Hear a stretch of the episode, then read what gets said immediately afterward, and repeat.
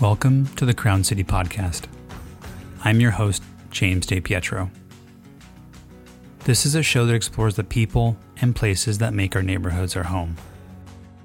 On this episode, I have a really special guest. Dr. Yvette Saavedra is an assistant professor at the University of Oregon in the Department of Women's, Gender, and Sexuality Studies. Specializing in 19th century U.S. history, borderlands history, the history of the U.S. West, Chicana and Chicano history, and gender and sexuality history, Yvette graduated from Pitzer College in Claremont and received both her master's degree and her PhD in history from the University of Texas, El Paso. In addition to publishing pieces on topics such as Chicano, Chicana history, LGBTQ history, and Borderlands history, she published her first book, Pasadena Before the Roses Race, Identity, and Land Use in Southern California from 1771 to 1890 in 2018. Pasadena Before the Roses is an important exploration into Pasadena's early history. In it, she creates a vibrant picture of three defining periods in our city the Mission Period, the Rancho Period, and the American Homestead. During this roughly 120 year period, the area that would eventually birth Pasadena was a place where competing visions of identity displaced one another. In one way, we are a city of many histories, and each of these help define how we view ourselves and interactions with each other. That is why it is critically important to learn, absorb, and respect what has come before us so that we can be educated and empowered for what comes next. Yvette was born in Huntington Park and was the first member of her working class family to go to college. As you will hear in our conversation, her time at Pitzer was critical, as it was her first real introduction to history as a profession, and as important, from a professor that looked like her. This is a great reminder that often who teaches us is as important as what we are taught. She is currently working on her second book, Living La Mala Vida Progressive Feminism, Morality, and Nationalism in Mexican California from 1800 to 1870. In addition to having lived in Pasadena and having our city serve as the inspiration for her PhD dissertation and her book, Yvette was a featured author in 2018 at Vroman's and was a discussion panelist at a Caltech event entitled From Farm to Family Agriculture, Race, and the Origins of Eugenics in Southern California that took place in November 2020. Before the show, Yvette and I spoke about the passing of Tongva elder Julia Bogany, who died the week we recorded. We both had brief encounters with Julia and are better people for it.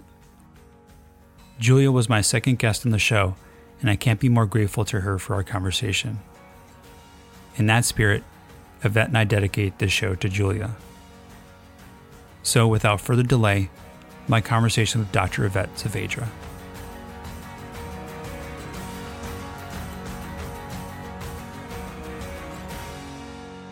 Yvette, thank you very much for coming on the show. I greatly appreciate it. Thank you for having me. So, I thought that before we jump into a discussion of your excellent book, uh, Pasadena Before the Roses, I wanted to share kind of how I came across your work, which was when I started the show in the fall, I wanted to do some early research on Pasadena. And there are f- so few resources on the period that you cover. There's a lot of information uh, and a lot of history written after 1900, but there's a really large gap between the time that you cover, which is 1770s to the 1890s. That's until you wrote your book, and I kind of came across it, and it provided an incredible amount of information on this early period of Pasadena. And so that's kind of how I found you and in the book. So while I know you didn't grow up in Pasadena, you are from Southern California, and you went to Pitzer for your undergraduate degree. So to kind of get us started, can you share a little bit more about your personal story and have you always been interested in history? So I was born in Huntington Park, California, um, to working class family, and I'm the eldest of two children. And I pretty much grew up in in the LA area uh, during the 1980s, and so my interest in history you know, I got to tell you, when I first started college, I was pre med because I wanted to be a surgeon. and then, you know, it was one of those situations where you love science, but at the same time, you don't have a passion for it. And I figured, you know, being wanting to be a surgeon, you kind of have to have a passion for that. And so, history, I guess I didn't know I wanted to be a historian because I didn't know you could be a historian, right? I, I just you know, we would play school and I would teach my sister history or what I thought was history right at that point. And so as I got older, like I, I, I discovered like this passion for the past. And so, um, you know, and this is something that I instill in my parents. Like my parents really instilled the love that I have for education and for knowledge and so they always really they always encouraged me to to read and to keep learning and so i came across you know history as a possibility when i was in high school and i'm like okay I took an AP history class. Um, I had a teacher there that was, uh, his name was uh, Mr. Blaine Franklin, who's now deceased. Um, but I know he's watching from somewhere, right? And he just had this incredible passion for history. He passed that on to me. And so when I went to college, I thought, well, you know, I like history, but I'm going to see about science. And so I did the pre med thing for a little bit. And then I realized I didn't have that passion. And so I changed my major to history. You know, sitting in a classroom in my my very first Chicana history class uh, as a junior at Pitzer College, I saw I saw Dr. Deena Gonzalez, one of the very first Chicana PhDs in history and seeing her at the front of the classroom and in many ways being mirrored back, you know, like being from being a person of color, being a Chicana, being a lesbian, seeing her in that classroom, I'm like, wow, like that's what I want to do. And so that's really where I came up with the idea of becoming a historian. So it uh, so I guess the answer is yes, it was always kind of there, but it was something that was very much fostered throughout my childhood and adolescence in early years of college. You mentioned your parents, your AP history teacher and one of your professors in college. Are there any other influences, either personal or academic, that really encouraged you to pursue history? You know, personally, it would it would be my parents. They really encouraged me to go to college. Um, they they weren't stifling in the sense of like, oh, you have to study this or you have to do that. It was pretty much you know do do what you want to do and and and just have a passion for it. And being the first person in my family to go to college um, there was a lot of responsibility tied to that. And i wanted to make sure I, I could do the best that i could at, at what i chose at what my chosen profession was. And and so i don't know you know if i go back and ask my parents did you ever think i was going to be a professor? Or if even even if you ask any of my of my friends you know growing up did you know were you gonna you know could you ever see me as a professor? I don't think they would say yes right, for a variety reasons. But at the same time, I, I think that th- there was that level of encouragement that's necessary. And, you know, I was just thinking in preparing for our conversation today, I was, I was thinking back about the fact that um, my mom used to refer to me uh, in Spanish. Uh, that was my first language. She used to refer to me as librito. And librito means little book right and so the reason that she had that nickname for me was because I, I always I always had a book. I always wanted books. I was always reading, you know. And so I think that that that's the foundation for it. Professionally, you know, once I decided, once I saw Deena Gonzalez in class and and I realized this is the my chosen profession, I just started reading the works of other Chicana historians and, and Chicano historians and Latinx historians. And and I was like, you know, this is this is the kind of thing that I want to do. I want to write histories that can have the same kind of impact that these scholars have had on me. And so I, I think that that professionally, that's what kind of did it for me, you know, like like seeing that I could actually be a producer of knowledge and contribute to all of these wonderful conversations to a history that at that point when I was coming up, I think it's changed a little bit now, but to that point where I was when I was coming up, a history that really wasn't told very often, right? Like I didn't really see Chicano or Mexican American history in the history books until I got to college. And I thought that potentially I could make a difference and produce that history and put it out there in the world. And so I, I credit that to all of the to the generations of Chicano, Chicanos, Chicano and Chicana historians that came before me.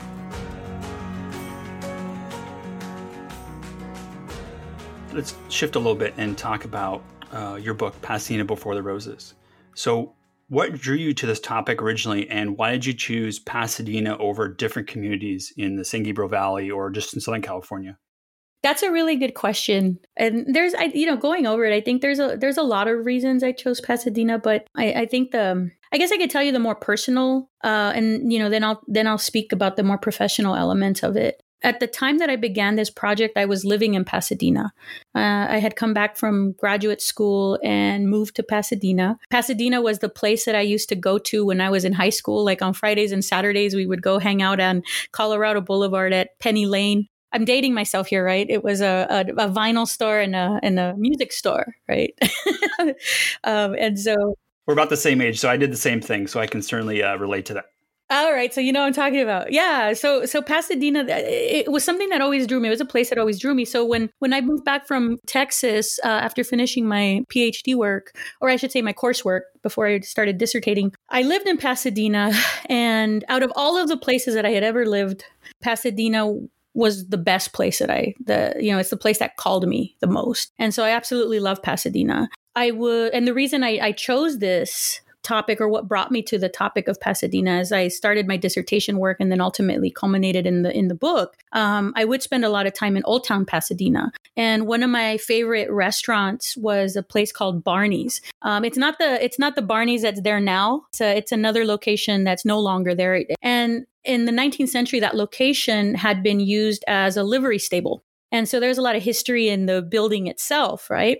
And, you know, one of the nights that I was at Barney's, I, you know, I was looking at the photographs or the pictures that they had that were up about, you know, Pasadena's history or Pasadena's early days or the pioneers of Pasadena. And one of the things that stood out to me from these photographs was the absence of indigenous histories and Mexican histories of this particular region. And so it got me thinking about historical erasure and the role that historical erasure plays in contemporary ideas about people. Ultimately, what I mean is that, you know, in looking at these photographs, there's only one story that's told right? It's the story of of pioneer of pasadena's pioneer past. And and so what that means is that so the history of pasadena starts with the indiana colony right? That's that's the the, the narrative that I was seeing from these pictures. And I thought, well, that's not right. You know, and I mean that I mean it's not correct, right? It's not, it's not a correct assessment of the development or or establishment of this place because we know that the region itself wasn't it you know was and remains indigenous land right indigenous people it belonged to indigenous populations it belonged to the tongva in, in the in the sense of that era and so and we know through these multiple moments of of colonization um, that that land changes hands. And so the history of Pasadena goes way before the history of the pioneers and way before the history of the Tournament of Roses parade. And and this is why the book ultimately is called Pasadena Before the Roses. Because most of Pasadena's history is known from the from the roses from the Tournament of Roses onward, um, and, and it erases those previous populations that live there. And so I guess the the whole purpose behind the text was to address that history, the histories that came before, and, and show that not just this history, but all history is a history of of multiple narrations and multiple experiences. And so that's what brought me to studying this particular region. The the love of the place, first off, and of course the, the responsibility that I think we have to to provide spaces for these multiple histories to be told. Did you have a kind of a clear thesis or a series of questions that you wanted to answer when you started writing the book? I wish. no, no, I didn't. I didn't. I didn't say. I can't say that I had a clear thesis when I first began the project. I did have a. I guess we could say a working thesis because you know, again, it was it was a project about historical uh, historical recuperation, right? Um, and addressing historical erasure. Um, but to say that I had a solid argument, not so much. That's something that that's something that came about as as I did the research. So what I did know for sure as I started the project was that this was a project of, his, of historical recuperation and I was trying to find the people that were not included in those pictures. So trained as a borderlands historian, I, you know, I started looking at the sources from a perspective that sought to examine the development of the place and people's identities in that place over the course of time. And so I was trying to think about how people and places were influenced or are influenced by the ideologies produced through these larger processes of conquest, colonization, empire building, nation building, right? All of these different elements. And so while I didn't have a, a set thesis, I, I guess you could say what kind of put all the work together or what tied it together from the beginning was an interrogation of power, an examination of how power functions in, in a given place. So your book breaks down the period that you cover, 1771 to, to 1890, into three distinct kind of periods that we think about: the mission period, the rancho period, and then the American homestead period. How do you think each of these periods kind of shaped what Pasadena has become? I think that's an interesting question.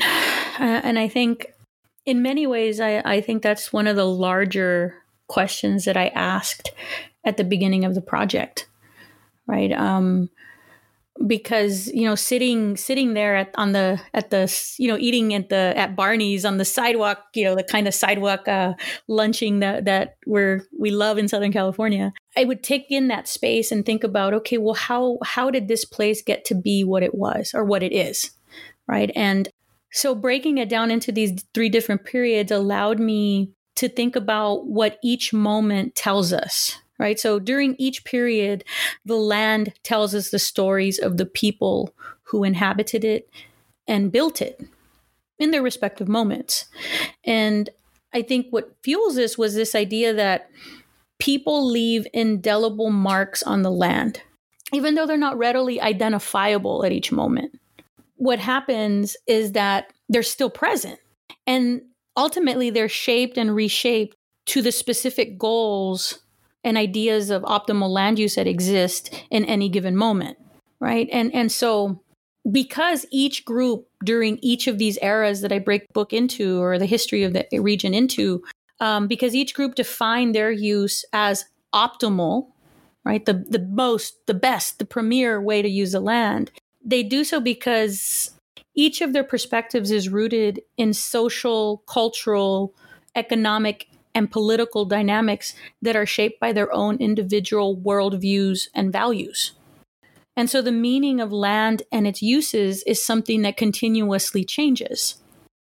And so this is what I point to in the book as competing visions, right? Essentially, the ways in which each group ha- like approaches land, treats land, and by extension defines its social and cultural hierarchies around this particular land use what it does is is essentially it tells us about their own relationship with with power and that space in particular. So whether we're looking at the missionaries, the the aspiring landed elite or the expiring aspiring landed class, you know, the the rancheros ultimately in the California period, or the the Euro American early agriculturalists that that established the Indiana colony and then ultimately transitioned into Pasadena itself. Each of these groups le- leaves a mark on what this land is, and that le- that mark could either be material and legible on the land itself, or through the way that we think about that space. And so I think the way that we envision Pasadena now privileges just one historical moment. And by breaking it into these three periods, it's I'm not doing it because they say, you know, one period ends and then the next begins, but rather to think about how history is a collection of layers. Right? How the history of Pasadena is a, a collection of layers of histories and narratives, all of which have built on literally, literally have been built upon right? And so i think that's that's ultimately what contributes to how pasadena would become the pasadena that it is now. You know for example the fact that the tournament of roses parade is televised around the world tells us that this place has a story to tell us or multiple stories to tell us i should say that are rooted in you know the period of the of the 1700s right? Like it, it, it's like it's a continuous story. It doesn't it doesn't end. And so the fact that we're televising this around the world allows us an opportunity to see the interconnectedness of time and space. It makes perfect sense. And i love the analogy of layering that you're not looking at history from a start and stop standpoint. It's a lot more fluid than that. And the the layers kind of blend together and this blending just evolves over time, builds, like you said, physically and otherwise over time to, to develop into what we have now. We had shared some notes in preparation of this conversation, and I had remarked that I thought that these three periods that we talked about were defined by great culture clashes. You know, the Gabrielino Tongva and the Spanish, the Spanish and the Mexican, uh, and then the Mexican and the white settlers. And however, you had a really interesting take on it and my observation. I mean, you contend that these interactions were not entirely contentious. And you referred to this as dynamic continuities, which is a term I was unfamiliar with. And so I was wondering if you could describe what dynamic continuities is further and then how it applies to the people and cultures of the area. Well, the concept of dynamic continuities is, is one of the analytical frameworks that I use in organizing the book. And I, I want to start by saying that in in looking at dynamic continuities, it's not that I'm trying to sanitize or erase the contentiousness that exists within the establishment of what eventually becomes Pasadena, right? The multiple establishments or manifestations of what ultimately becomes Pasadena. Because, of course, that wouldn't be an accurate assessment of the history, right? Conflict was most definitely integral, an integral part of the colonization of, of this of this region. And we know that through the violence that was engendered against indigenous populations, the dispossession of, of indigenous lands, the dispossession of land that takes place not only by the Spanish, but by ultimately the Californios and then, you know, Euro Americans. Um, so uh, the culture clashes and the I guess the the conflict that you that you described, James, is most definitely an accurate assessment. It, it did happen, and and it's not that I'm trying to downplay that or erase that, but in my book, I do use the term Con, uh, dynamic continuities as a framework to look at the relationship of power between groups in a slightly different way.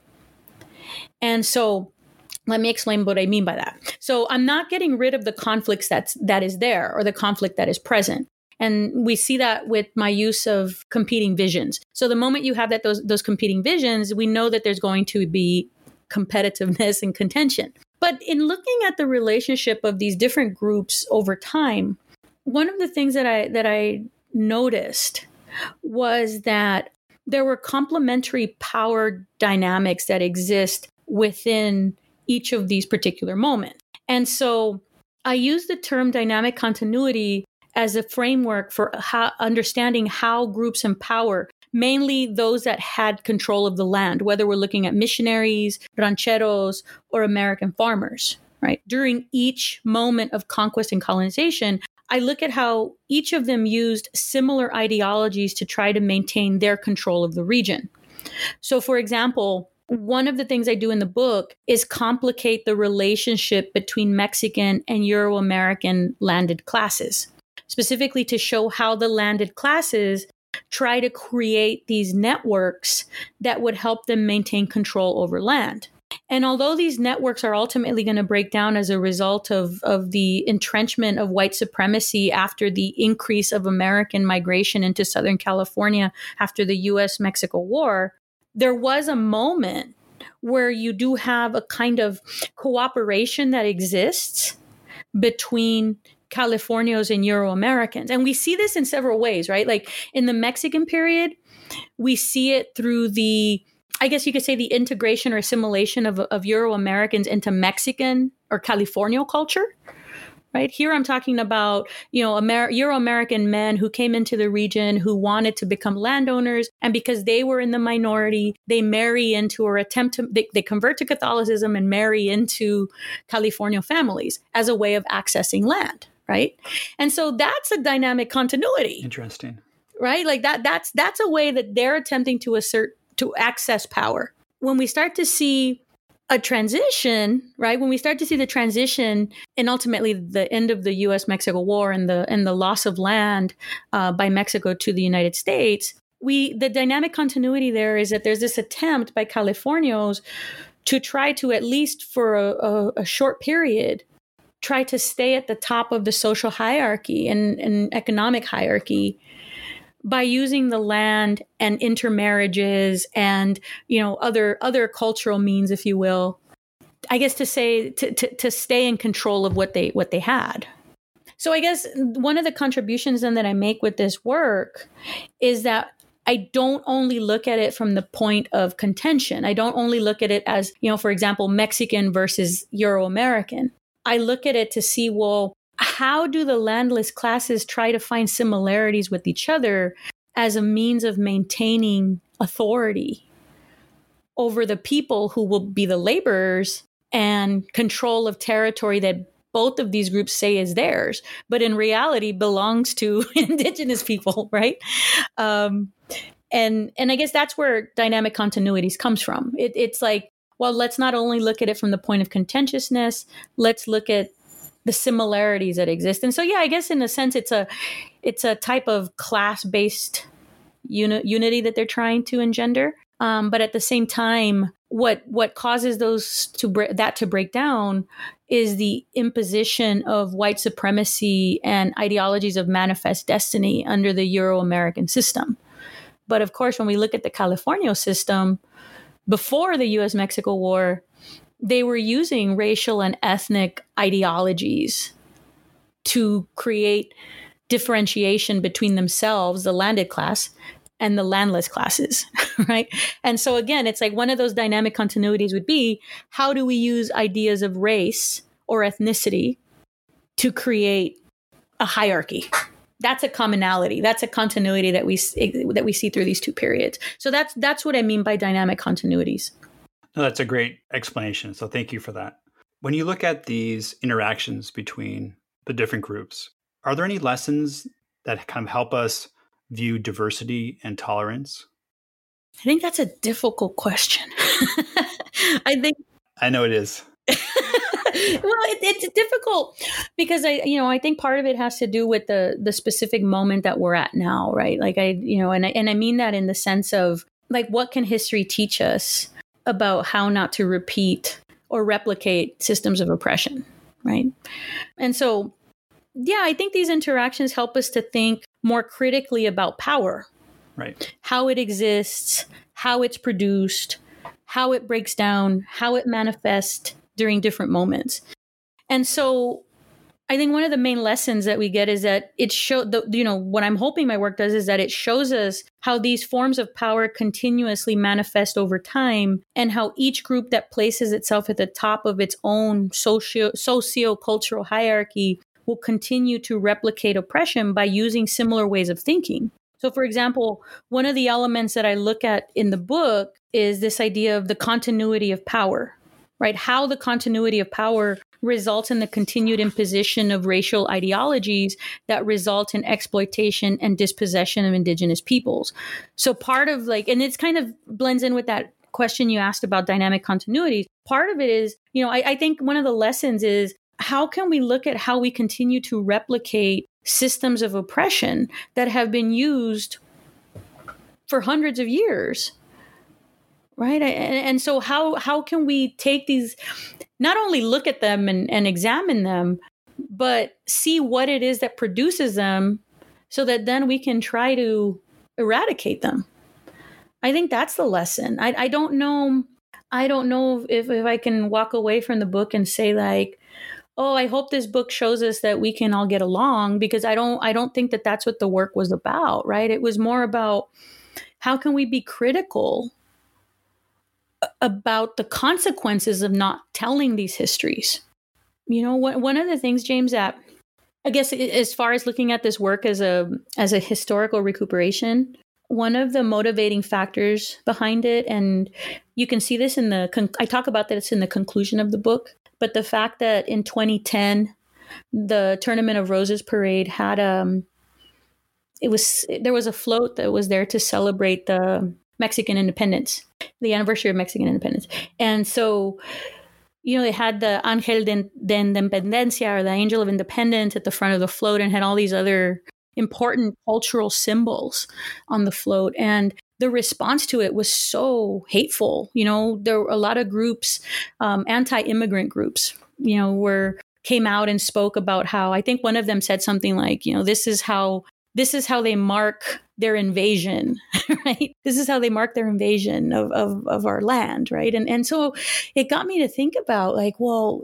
wow, like you know there's several reasons why that kind of response would happen and you know anti-immigrant sentiment nativism a variety of other of other um, sentiments that are very much based on this idea of xenophobia and, and white supremacy um, or white supremacist ideology um, but the other element i think is well how can we even consider Mexicans as immigrants, right? Yeah, some Mexicans are immigrants, but the fact that this was Mexican and indigenous land in itself, right, is is kind of it points us to, well, this response can happen because these stories aren't told and people may not know, right?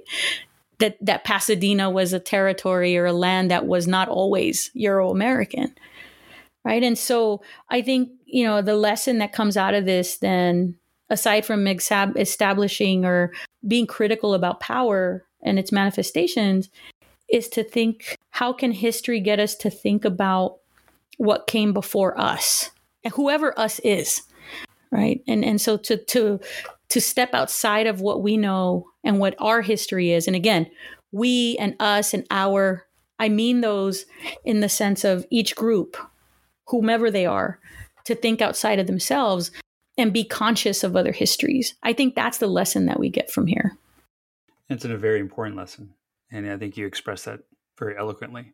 You know one of the most powerful aspects of history i think is its ability to connect uh, people that have come before us long before us and to understand what their lives were like. And so i think your book does a great job of painting a fuller picture of what the culture was like during that period and you know you talk about the clothing of the people you talk about kind of fiestas this is ex- incredibly challenging for a period that there are no photographs for some of it. There are, there are illustrations for some of it and pictures of the later later part of it. But how do you kind of go about crafting a narrative for us to really see a fuller picture of these people and what their lives were like? To kind of find a connection with them, you mean? Exactly. One of the ways that I and you know this isn't just for this book but just in general one of the things that I that I love about being a historian right? And and how and it's how I approach my research. It's how I approach my teaching largely because you know as a 19th century historian uh, i am dealing with people who who are no longer with us right? It's different from a researcher who can say hey how do you feel about this? Right? It's a quite a big responsibility because you don't want to speak for them. Right right? You don't want to speak for them and you don't want to say this is how they were right? And and and misrepresent them. But one i guess the way that i try to make a connection between the present and the past and how i am how you can see this working in my in my narrative is that I set out to, one of the ways I set out to do this is to try to present people in ways that speak to the the similarities that they have or that they share with people in the present. So for example, my the historical narratives that I present address elements that are still relevant in the contemporary, such as community practices and the actual building of community. The ideas that influence our everyday lives, the material reality, and the emotions that cause people to act in certain ways, right? These are all things that that even though we're separated by time, there are still commonalities that bond us together, bind us together as people, right? You know, we, however, what what's different here is the way we live these experiences and these material realities and emotions are, to, are, are, are tied to these larger social processes right so we can identify with someone from the 19th century and say hey they had fiestas they had they you know they had community gatherings they built their communities for reasons of of security and and and support right we can say we build communities for the same thing right we have fiestas to celebrate things and commemorate things right um we're worried about food. We're worried about where we're going to live. You know, one of the things I, I, think one of the things I remember the most about writing the chapter on culture was describing the bedding utensils and the dishes that people used. And I remember thinking to myself, wow, like people were worried about mattresses, right? Not the way that we think of mattresses today, but like figuring out how, what they're going to sleep on or how they're going going to consume the food that they have right and so these are things that that tie us together regardless of time right and so again you know the, the, the thing is though and i think this is where the element of of doing history comes in is that we have a responsibility to show as as historians I have a responsibility to show the way that people's lives and experiences with these material realities and emotions, how they're tied to these larger societal processes. For example, land was a common desire among all the groups in the book. However, the meaning of it, the motivations for, and the means of obtaining it were different for everyone that was involved. For some, land meant the attainment of status and wealth. For others, it meant genocide, exploitation, and displacement. right there these are the complexities of history that best replicate our contemporary dynamics this is what gets us to begin to be able to see and understand these folks right the fact that that the that the societies that we live in the moment that we live in are what give meaning to the things that are around us and so while for some it's, you know, the Secularization Act of 1833 allowed them to access lands that they hadn't been able and here I'm talking about the Californios, right? They were able to access lands that they were going to use for to create their status and their wealth. What that meant for the indigenous populations of that territory or of that land was displacement, genocide, and exploitation. Right, the same, you know, similar idea when we look at the um, the Euro American period, right? And and even you know, I think one of the interesting elements here of the work is that I don't only look at how Euro American agriculturalists displace Mexican, Californios, and indigenous peoples. I also look at how Euro American capitalists displace Euro American agriculturalists, right? At the in the latter part of the book, I look at how eventually tourism displaces agriculture in Pasadena, right? And so again, you know, I I bring these examples just to show the concerns that people have in their daily lives are not that different from what we have in our contemporary, but the way that they experience it as today, right, is largely based on larger societal factors that define our relationship to whatever it is that we're that we're looking at, to whatever that emotion is, to whatever that desire is. Right. I, I think and that's something that I try to bring forth in the narrative that human connection, I guess. Land identity is a big part of your book, and I know you just you just mentioned that. Do you think our, our current views of real estate have changed significantly, or are they a reflection of these past experiences? Mm, that's a that's a really good question. I I think um, yes, I think I think so. One of the similarities that we can point to from what I'm looking at in the in the 19th, well, 18th and 19th century to the present time is that people we see that people continue to see land as an opportunity right that and i think that in many ways that's in the contemporary that's what it is we see it as opportunity now i think what differs and again you know going back to my previous point that it depends on on what the what the societal worldview is at that moment right? Um, that's the societal worldview is what's going to determine the importance or the meaning of that land.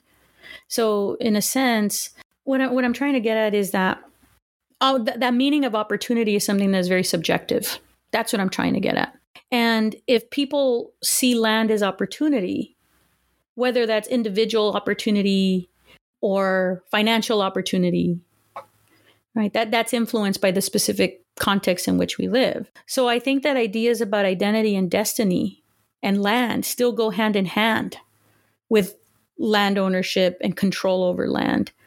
These ideas are the legacy of colonialism. And while the justification, such as the ideas of optimal land use, are maybe fueled by different things such as religion, race, empire, nation building, capitalism, westward expansion, agriculture, tourism, ranching, right? Many uh, and uh, many other motivations, what is at the core of these is an idea and belief that they, whomever that group is at any given moment, can use the land in the best way and thrive. So I think one of the things to take away from this is how subjective these ideas are. You know, in other words, in the contemporary, we can look at land and say, that's valuable. But why it's valuable is something that we set and define in our moment and it's and it's infused with ideas of capitalism ideas of race ideas you know all of these things that come out of colonialism. And so yeah i, I think our current viewpoints of identity and and land and destiny they're all they're all tied together. And they they have been. Again you know going back to colonialism if we look at it at the cause of the of the uh, what is it? The American Revolution, right? If we look at the movement northward by the Spanish as they conquered Mesoamerica, right? It was all about it's our destiny to take this land for our purpose, whatever that purpose is. And so yeah, I think it's still it's still very much a part of of the contemporary period. So I thought that with the time that we have left, because I, I, know that we're we're getting toward close to an hour, is that maybe we can talk about some of the your current projects. And at the University of Oregon, you teach classes on women's history, gender and sexuality studies, and the U.S. Mexico borderlands and Chicana feminism. And as someone who identifies as Chicana and Latina, what do you think your own personal identity and journey bring to your teaching and researching of these areas? I think that my identity as a Chicana, as a, a lesbian, you know, working class, first generation, or from a working class class family, all of these things influence my teaching and research because it influences the passion that I have for the work that I do.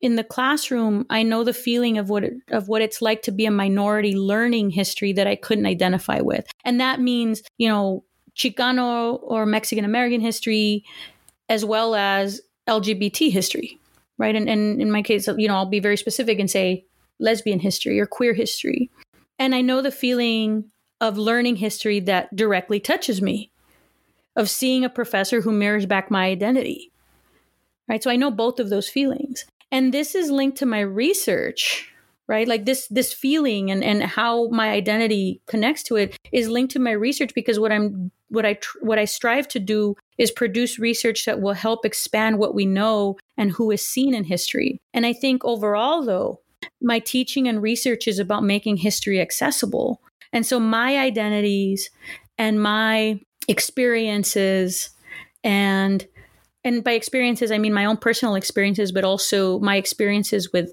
with history itself and and learning. I think ultimately what what i seek to do and how my identity is infused in what i do is to show those that are coming up, you know, other Chicanas, other or Chicanx peoples, Latinx peoples, or my or people from minority populations that there are histories out there that speak to them. Let me let me also say that you don't have to be able to identify with the history directly but rather to be able to understand and empathize with the experiences of the populations is important. And so, again, in trying to make history accessible, what I'm trying to do is put it out there so that people can read it and put the information in the classroom so that students can take it in, right? Um, and what they choose to do with it, that that's another story, ¿verdad? That's another story. Um, but ultimately, what I what I'm saying is like most definitely, my experiences as a woman of color, as a queer woman, first gen, have everything to do with what I do in the classroom. And I don't think I could do what I do if I didn't have those experiences from, you know, speaking from my own positionality. And I had an anecdote in my notes, which is I took a history class in college with a very old professor. Nothing against old professors, because uh, we're all going to get there, right? but it was a it was a situation where there was no connection with the professor. I didn't really understand where he was coming from. I didn't really know who he was. And so the the class felt very empty, right? You're reading all these sources and you're hearing these lectures, but there wasn't really any way for me to feel like I was in, involved in, in the history that was being presented to me. And I think because of that, your words really resonate in terms of how you present both yourself and your viewpoints, but then also allow your your students to take the information that you present and talk about and, and do it what they will the method that you use, I think, is really telling on your kind of, your, like you said, your passion for the subject. And I think that really comes through even just during the during this conversation. You know, I, I think that being in class with you is probably you know an incredible experience. Thank you. So you're currently working on um, a second book that studies the definitions of masculinity, femininity, gender, and sexuality in the Mexican California, which between 1810 and 1850. And this kind of period kind of overlaps somewhat with Pasadena Before the Roses. So, can you tell me a little bit more about this project? And then, what is it about the 19th century that really drew you back to this period? And why is it so interesting to you? This this project currently it's uh, tentatively titled "Living la Mala Vida," which translates into "Living the Bad Life," and it sets out to examine femininity took shape within early 19th century Mexican Los Angeles. And it's it's uh, while doing the research for the first book, um, I reviewed the padrones or census, Mexican census of Los Angeles during the 1830s or from the 1830s.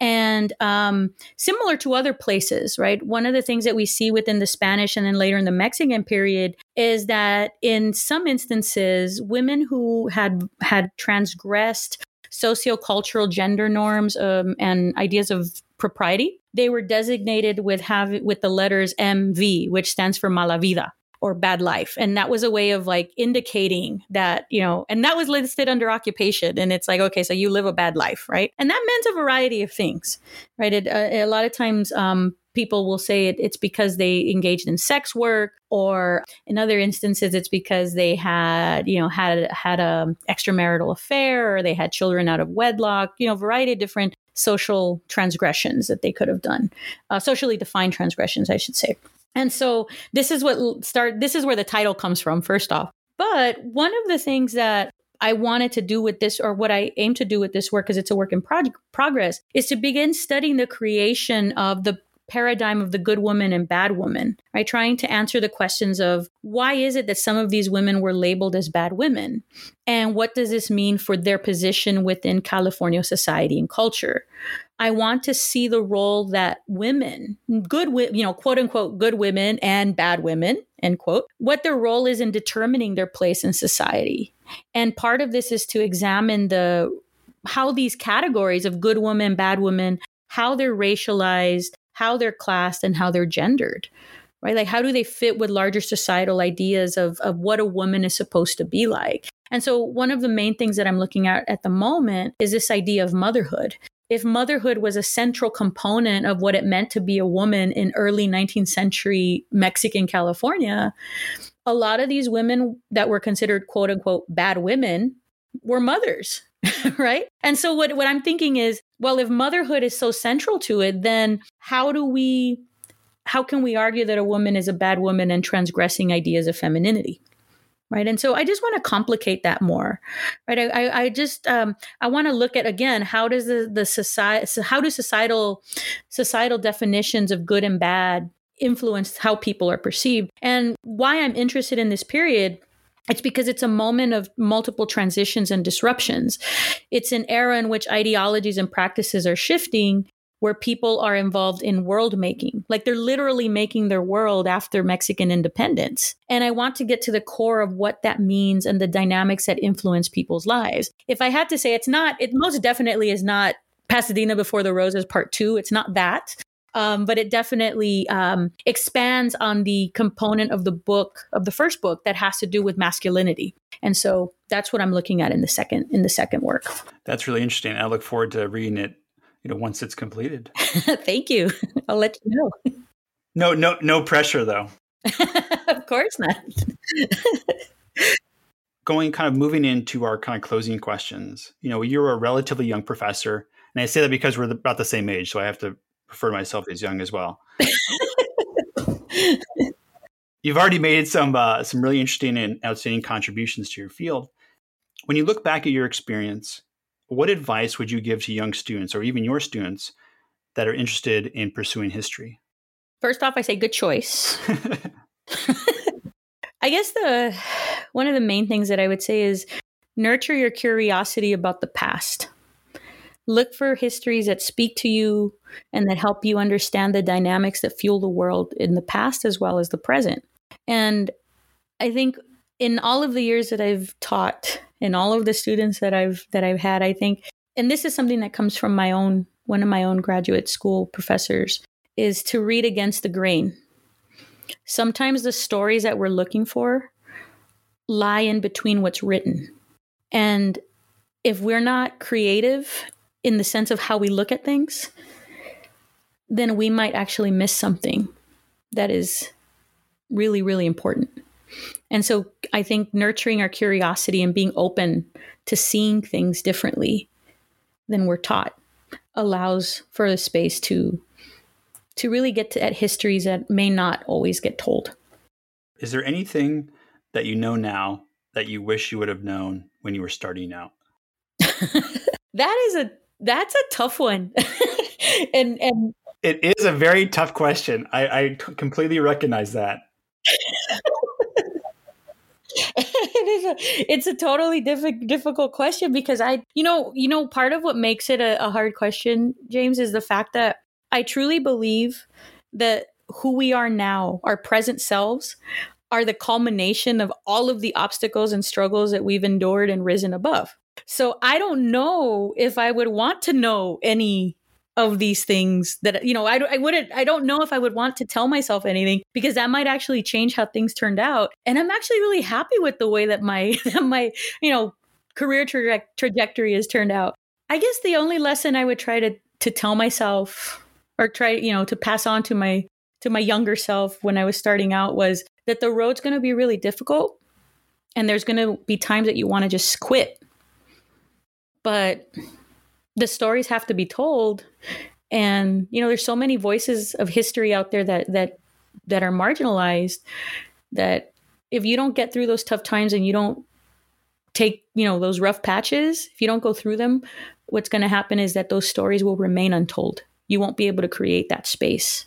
And so i think that's what i would tell myself that yeah it's going to be difficult. You're going to want to quit but just keep going because there is an end at the you know there is a light at the end of that tunnel and so I think I think that's that's the that's the wise lesson that I that I would share with a younger naive self. so as a professor who has studied some really critical events and people in our history, do you think there's a case to be optimistic about our future because of the, the collective progress that we've made? Yes. I think optimism is a good thing. However, I think that there is still so much work to be done to achieve social equity and one of the places to begin is to engage with and contend with our history. Not just the feel good parts of history, but all of the history colonialism, slavery, white supremacy, sexism, heterosexism, classism, all of these histories, and so many others that I can't name. It's not about focusing or dwelling on what divides us, right? I think some folks say, well, that's contentious. Why do you keep focusing on the contention? It's not about that, but rather it's about engaging with it, being critical about it, and being real about the historical dynamics that have fueled and continue to fuel so much of the injustices we continue to see in our communities and the world around us. We are living in a crucial moment. And actually, I tell my classes this, right? Like, we are living in a crucial moment. It is an opportunity to create a better world. And I tell my classes, yours is a generation that's changing it. And I think that that's very, very visible. But as history has shown us, if we don't deal with what created the systems, if we don't contend with this history, if we don't look at what creates the systems that we live in now, we're going to continue to replicate the same oppressions. And regardless of whatever, you know, move forward we've made in trying to eradicate these injustices if we don't dismantle and con, you know contend with the power dynamics that produce them and dismantle these systems what's going to happen is that our progress is going to stall because we'll just end up replicating the same the same kinds of oppressions the same kind of exploitation. So yeah optimism i'm optimistic but I'm also a realist in the sense of like we can't we can't get the we can't get to a good place, an equitable place for everyone, if we don't address the things that got us here in the first place, the good and the bad. So, how do you think we educate people along those lines, or what do you think we need to do to kind of move forward?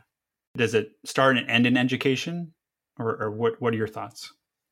You know, I I think so. I, I think education is important. It's an important aspect of it. And I don't mean I don't mean I want to be clear here. What I mean by education is not necessarily exclusively something that you can attain in the halls of higher education. That's not that's not what I'm saying. Right. What I, I mean education in, in its in its broadest form, right? The opportunity to engage with people about ideas and and talk about things and and you know, like what I said earlier about making history accessible. Um, I think education is an important component of it, um, but I think the other element of it is is having the ability to actually have those tough conversations and and do it in such a way where where we can be really real about our history.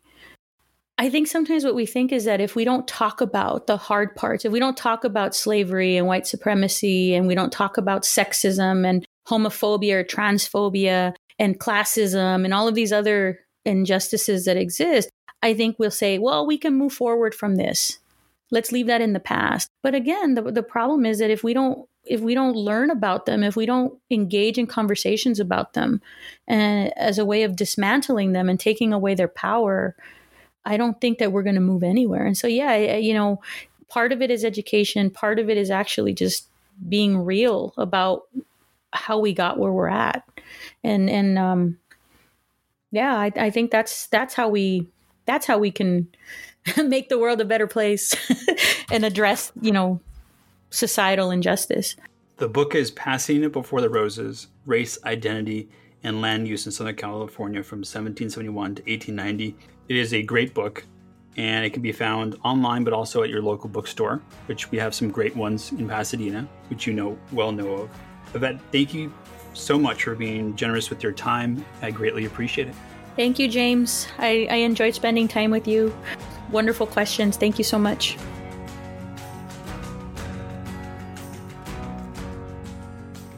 Again, my many thanks to Dr. Saavedra for coming on the show. If you're interested in learning more about Yvette's work, her book, Pasadena Before the Roses, is available wherever books are sold. But please consider supporting your local bookshop if you can.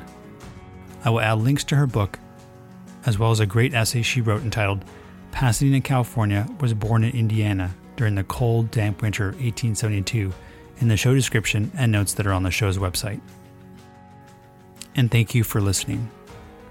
If you are a business owner or community leader and want to share your story, please let me know as I'd love to learn more about you and have you on the show.